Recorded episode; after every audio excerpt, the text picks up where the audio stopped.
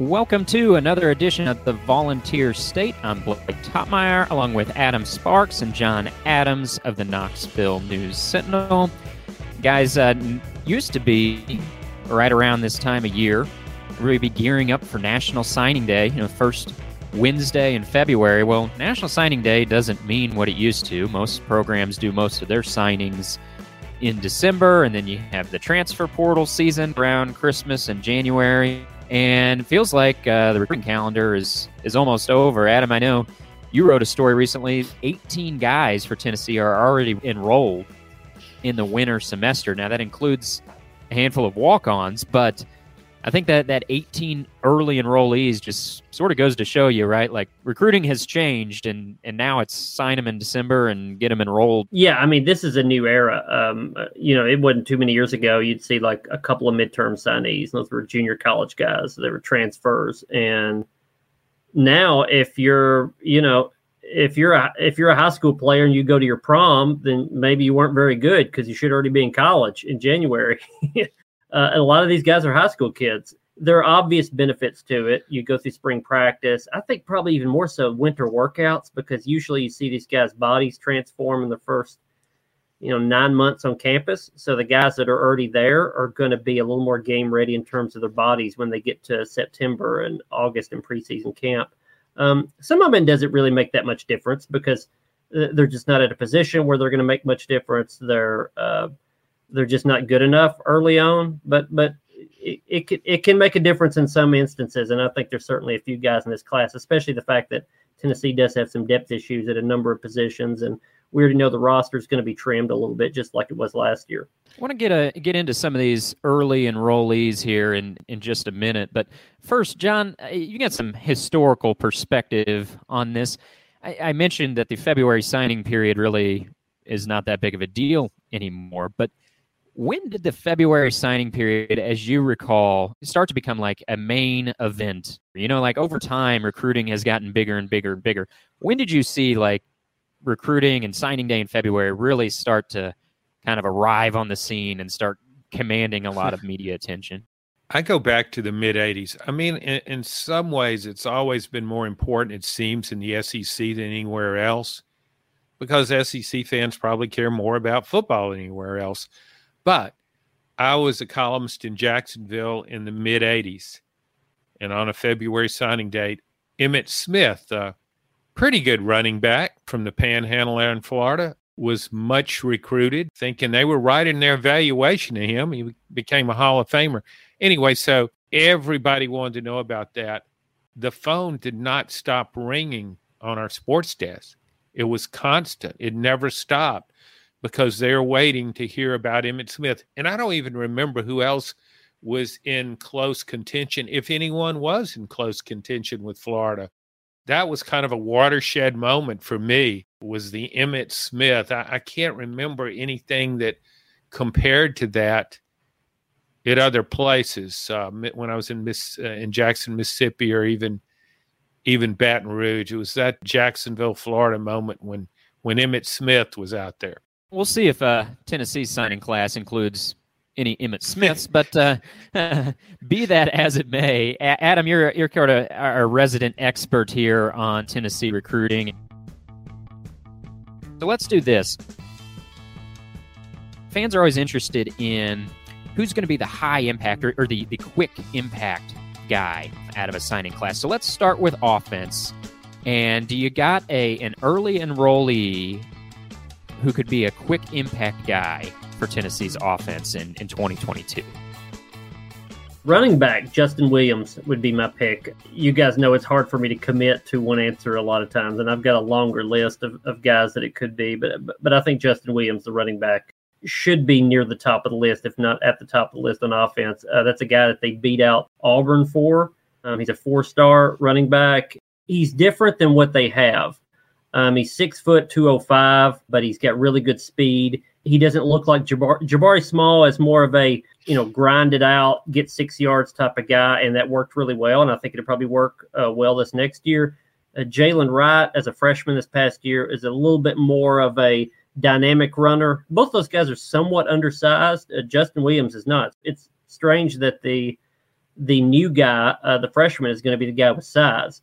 Th- they need at least three running backs. If you look back at last year, Small was the starter. Tiyon Evans, when he was here, he's now transferred to Louisville, but when he was here, he split time with Jabari Small, and then Jaylen Wright was number three, and he was the number two later in the year after Evans left. If you look at those, the tertiary um, level of running backs, so if you go beyond Small and Evans, that was Jaylen Wright, Len'Neth Whitehead, Marcus Pierce. Those three guys combined for 149 carries this past season. So somebody's going to carry the load besides the top two guys. That may be because of injuries. That's what it was a lot this past year with Small and Evans. Uh, that may be just trying to split the load a little bit. For one reason or another, three guys are going to carry the ball. And coming in, Justin Williams is probably going to beat have to beat out like a like a Whitehead or a Pierce or one of those guys, and they they just need help. He's different, and they'll need a third guy, and I think he could be the third guy. And I think there's the desire for Justin Williams to be the third guy, and the fact that he's here now in January is going to get him plenty of reps in uh, in spring practice. I don't think he's going to be like their number one running back, but but I could easily see him get having a uh, an impact uh, on the offense in his first year. You know, we hear a lot about four and five stars sometimes I think it helps when when you hear the four stars from Texas. I mean, Texas is so renowned for high school football, and there's so many great running backs have come out of Texas, quarterbacks now too. But I don't know, you think of them as playing a higher level of competition, and and it might make the transition to SEC football a little bit easier for those guys. We're talking about the transition. I think the position you play can sometimes help too. I, I, think that transition from being high school offensive lineman to SEC offensive lineman, I think that can be a little bit harder than maybe high school wide receiver, high school running back to college wide receiver, running back. I will say the the one thing that it seems can can trip up freshman running backs is that pass protection. Uh, you know, they don't always have to do a lot of that in, in high school. They're out there running routes or you know, maybe it doesn't matter. Maybe they're five off the line and provide plenty of pass protection. And, and you see that sometimes in college guys, you know, these running backs are like, oh, I, I got to do pass protection. Now, the good thing in this system and Josh Heupel, it's, you know, not only is the tempo quick between plays, I feel like the whole thing is designed around getting the ball out of the quarterback's hands relatively quickly. So I think it puts a little bit less pressure on running backs to pass protect than maybe in Jeremy Pruitt's system is a little slower to develop and then Jarrett Guarantano made it even slower to develop because he wasn't exactly a, a quick decision maker in, in, the pocket. That that seems to have changed. So yeah, I, I like the the chances there to to have a an early impact freshman at, at, running back. And and as you said, Adam, some of this is is based on need too. When you look at that depth chart and you're like, well, since he's got a couple running backs and Jabari Small and Jaylen Wright, but you really need three. And so sort of a combination, I guess, of what he brings combined with with need really when it comes to to Williams? They run a lot of zone read stuff, and every running back in high school now is familiar with zone read. And you know the onus there is much on Hendon Hooker as anybody. You know he's doing the RPOs, he's doing the zone read. That running back needs to have a pocket open in his belly, take it and go. And um, you know, so there's going to be opportunities there. If you look at a lot of the other guys in offense, I jotted down Squirrel White, Marquarius White, and Caleb Webb. Those are two wide receivers that I could see playing a part. But if you look at Josh Heupel's offense, usually he only goes three deep in uh, in the rotation of wide receiver. Even though a lot of guys get a chance to get on the field, the fact that they run up tempo, you usually have three guys out there that get most of the catches, and the fourth, fifth, sixth guy, you know, only get a little bit of time. So I don't know if a wide receiver necessarily um, has a good chance offensively to get out there. I want to pitch out one more uh, on offense. Gerald Mincey, Florida transfer, you know, he didn't play much at Florida. Played a little bit at offensive tackle. Was mostly on special teams, extra point team, and all that. So, so he's not a guy that's been proven in the SEC, but he he can play at this level. And this is another need. Tennessee doesn't have a right tackle that they know for sure they can uh, they can rely on. Dayne Davis is back. It's a possibility. He was the guy at the end of the year um, in the bowl game uh, when Cade Mays didn't play. Jeremiah Crawford, who came in as a late junior college transfer this last year, they, they think he's promising. So there are some possibilities there. But if, if you looked at the bowl game, you said they've got to upgrade at right tackle or their, their guys returning have to be better. Gerald Mincey at least can play right tackle. So it'll be three or four people in the mix in spring practice unless they add somebody in the transfer portal. So Not necessarily that Mincey is an immense talent, but he could fill a need on the offensive side because they have to get another tackle. Do you think this is uh, this offense is is easy to break into for newcomers, transfers, JUCO guys, or or even a freshman? Well, I mean, it depends on the position. I don't think necessarily offensive line is. Part of that's the tempo, part of that's the scheme. I don't think quarterback is for sort of the same reasons. Um, but I, I, think skill guys. Um, I, I, mean, I think that's across the board. Running backs and wide receivers. Blake mentioned this before. It's a little easier for those guys to get in and sort of learn a role pretty quickly. It depends on your football IQ. I mean, Caleb Webb, one of the guys I mentioned before, freshman uh, that's now here, he's already enrolled, 6'3", 190 looks sort of like a Cedric Tillman, and so that probably hurts his chances of getting on the field early because Tillman is coming back. But he's a 4.0 student and and really really smart kid, and so maybe that's a guy that can learn the offense pretty quickly, and uh, and and make an impact early on. But yeah, skill guys. I think any offense, but especially this one, skill guys can get in. And and since you're in a rotation, it's just different. Offensive line, that's five guys. Occasionally you'll see a six or seventh, but it's five guys. Quarterback, it's one guy wide receiver and running back, you can have a small role and get into the rotation. You don't have to be the guy every down, so it's a little different. Of course, the, the highest rated in, enrollee here early is, is Addison Nichols, the, the four star interior offensive lineman. I know we were talking before the podcast, Adam. You said probably a guy that, that can crack the, the two deep maybe as an interior lineman. And, and, and somebody else that's just by nature of the position, eyeballs are going to be on it as as we look at the offense here is, is the four star quarterback signee Tayven Jackson. What type of opportunity do we think he has to be the backup quarterback? Because I think it would come as something of a shock if Hendon Hooker's healthy. He's not out there taking the first snap. I mean, the, the way he played this season, coming back for for a super senior year, right? Like there's there's no quarterback controversy going into the spring. Uh, it's probably been a while since Tennessee could could say that that there's not much uh, drama as it pertains to the starting quarterback position going into a spring. But when it comes to that backup spot between you know Jolton who comes back or Josh Heupel's first uh, high school quarterback signee here at Tennessee and, and Tayven Jackson, what's his opportunity look like? You know, to to, to be to be the guy behind Hendon Hooker. It sort of depends on the circumstances. Joe Milton is your backup he hasn't jumped into the transfer portal, which tells me he feels at least stable in that position, or maybe even thinks long term after Hooker's gone, he could have a chance, a second chance to start. But but Joe Milton's your backup. I mean, for all that we've uh, criticized Joe Milton on, there's worse backups I think at this level. Um, he he did start three games. All the jokes about his arm and overthrowing guys, he is accurate with uh, you know 15 yards or under. He can run it a little bit. He can run the offense well enough. So if it's finish a game guy, that's Joe Milton. If it's Hendon Hooker's got a hamstring problem and you need one guy to start one game, Joe Milton's your guy. If knock on wood, there was some, you know, catastrophic injury to Hendon Hooker early in the season and you need to got to start the last nine games or something, then maybe that's a Tayven Jackson uh, situation where you then have to get the n- new guy ready. I'm sure the plan would be Tayven Jackson is your starter after Hendon Hooker is gone and not necessarily Joe Milton, or it could be a transfer. But Tayven Jackson it will get a good look of whether or not he's ready sooner than later. He doesn't have to be ready this year. And it's a wonderful situation for him because he can sit and watch Hendon Hooker for a year. He doesn't have the pressure of being, even being the backup because Joe Milton's there. And he can develop over time. And, and the best case scenario, if he's your starter as a redshirt freshman or sophomore, you know, a, a year and a half from now. John, guy going to sit and watch and develop?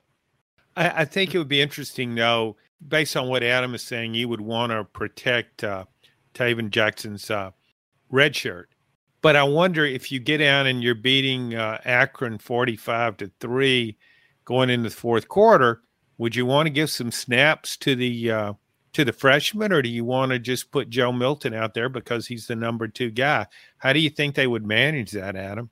Uh, I, oh, I think I think you put Milton in. I mean, it depends on what the situation is. Again, are we talking about a late season game where you've dropped a couple you should have won, but you actually lost, and you know this is going to be a seven and five, six and six year? Then let's get Tayven Jackson ready. If it's hey, we could go nine and three, then hey, get Joe Milton out there, get him some snaps because if Hendon Hooker does go down late in the year, you need the number two to come in and continue to win games because this is going to be a a good team, a bowl team, and then some. Um, so it really depends on when you're talking about in the season. Uh, you could you could play Tayven Jackson up to four games and still retain his red shirt. Yeah, I, I mean, I like guys waiting. It's I, I, I know that's not how things go right now, but I do think Tayven Jackson comes in understanding that. So I don't think he's a guy that's necessarily going to say, "Where's my snaps? Where's my reps?" You know, he can he can read the depth chart and he sees the starters gone after this year, and then it's wide open. And I think he can wait long enough for there. But this is, I mean, this is an opportunity this season coming up. If you play your cards right, you can have a really good year. And so you need your best quarterback out there. And I think starting off, Joe Milton is your best quarterback if Hendon Hooker's not out there. See, I would just in this era, I'd be so worried about the transfer portal. I know it's it's tough to coach that way of what's a guy going to do after the season, but if you think the guy is going to be your guy the following year, and I've seen enough to, of Joe Milton to know that he's not going to be Tennessee's guy uh, if they can avoid it as starting quarterback. I just don't see how they go back down that well. Um, you know, if you need him to finish out a game, I get that, but I'd be worried about you know what a, what a guy thinks sitting a, a year because you know maybe Tayven Jackson's not like this, but I think in today's era, boy, guys, they they don't seem to have much patience anymore. They want to know if I'm not the guy this year, I got to know I'm going to be the guy next year, or, or I'm going to go somewhere where I think I will be the guy, or where they're telling me uh, that I will be the guy, and maybe maybe that's not true, but that's what they're telling me. It, it changes the way you handle freshmen, I, I would think, but but maybe not. I wonder, Blake, if with Tayven Jackson, if he if he doesn't play much, though, I wonder how how highly sought after he would be. I mean, I know he's a four star quarterback, but still, if he's not playing, it's easy to forget a guy when he comes in as a freshman. He's not playing. If he's not sure he's going to be have a really good shot at the number one job when Hooker leaves, even if he had wander, a wandering eye, I, I, don't know how sought after he would be. Maybe he would, but I just think you can get lost in that situation. And I guess it goes both ways, guys, because I mean, I like the idea of Milton, as we said, finishing a game to get a win, but it's not just that Tayven Jackson needs to know that he's the heir apparent, so to speak, but I guess Tennessee also needs to know what they have. Uh, you can tell a lot from what's going on in practice and spring game or whatever you know, at the end of the season, they're going to need to know, hey, I think Jackson's our guy, and Milton will then be our backup. I'm talking about in the 2023 season. But if you're not sure about that, then you've got to go into the portal to get a potential starter or a guy that can compete with Tayven Jackson and or Joe Milton to be your starter. So I guess there is a an argument to make that Tennessee would need to see Tayven Jackson, you know, play four, five, six quarters in some games in some college games to see how he reacts, just to just to know where you stand once the portal opens up, uh, you know, in December or, or whatever, eleven months from now. We, have talked about a, a, lot of the the offensive guys. Uh, changing gears, Adam. How, how about um, you know one or two guys on on defense that you think might be able to to step in and, and fill an early need, be a, a quick impact guy here out of this uh, this group of early enrollees? Yeah, uh, uh, D. Williams. Uh, he's listing Desmond Williams, but they usually call him D. D. Williams, I think, is the obvious guy um, for a number of reasons on defense. He's a cornerback. If you look at need, uh, that's where they've got one because Alontae Taylor went into the draft. He's not coming back there were some issues with Warren Burrell. Uh, I think near the end of the year, there's some limitations. I think there that's a returning starter that you have, but there are some limitations, and that showed up in the uh, in the bowl game. I mean, you've you've got other options there: Kamal Hadden, Brandon Turnage, but all these guys are unproven. You're hoping at least one, if not two, of those guys step forward because the pass defense was. I mean, we, we, again, we saw the secondary without Alontae Taylor uh, against Purdue in the bowl game, and that did not look like a secondary to me that could hold down some good passing offenses in the SEC next year. So D. Williams is a corner. He, you know, he looks the part. Their hope is that he's a guy that can cover man uh, because Alontae Taylor was a good SEC corner, but he was better in zone. He was not he was not a press man type guy. So they need a press man type guy. D Williams is very good, sort of a ball hawk, uh, plays the ball well. Had seven interceptions this past year in junior college. Uh, was third or fourth ranked junior college corner in the country. He's a guy that's going to get picks. He's a guy that will go up and take balls away from wide receivers. You know, the joke is always that you play defensive back because you couldn't catch as a wide receiver. It's the opposite for him a little bit. He looks like a wide receiver that's trying to that's trying to play corner. Uh, it's a ball's up in the air, he's going to catch it. Um, and he did that all through junior college. You know, I mean, I, I, know a lot of listeners remember Carl Pickens. That's who I grew up watching, and and that type of guy that you could play him either side. And this guy's also a really good uh, a really good punt returner. So maybe that's a little Dale Carter if I'm making those comparisons early 90s. but um, a, guy that can go up and get the ball, and that's who D. Williams is. They've got to have turnovers, and he's a guy that can do it. I guess I underrated that uh, that addition to the team. If, if he's a combination Dale Carter and Carl Pickens, he can play anywhere he wants playing, to. Playing both ways, right, John? Don't, yeah. Don't let him off the field. John, we're, we're talking about quick impact freshmen. I'm curious what you think on this. You know, normally around this time of year, this is this is what we're thinking about uh, as signing day comes and goes. It's it's which of these freshmen can contribute early because although coaches want this, you know, they, they got to sign some of those sign and develop guys. You know, from our view here in the cheap seats, it's like who's going to step onto the field on day one. But I'm wondering how you think the transfer portal not just at Tennessee, but uh, kind of across the country, affects the opportunity for freshmen to contribute in year one? Because I could see it going both ways. On the one hand, sort of as I was alluding to earlier, if you sit a freshman and don't give him much time, you're risking that he's going to jump in the portal at the end of the season.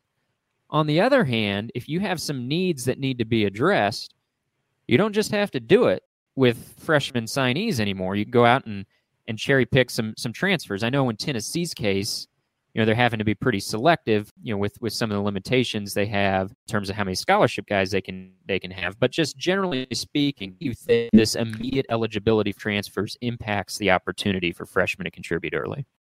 Oh, I think it does. Why risk a freshman if you know you can bring in a guy that's proven? I think it also impacts junior college players because they're there's some hits with JUCO guys, but there are also a lot of misses.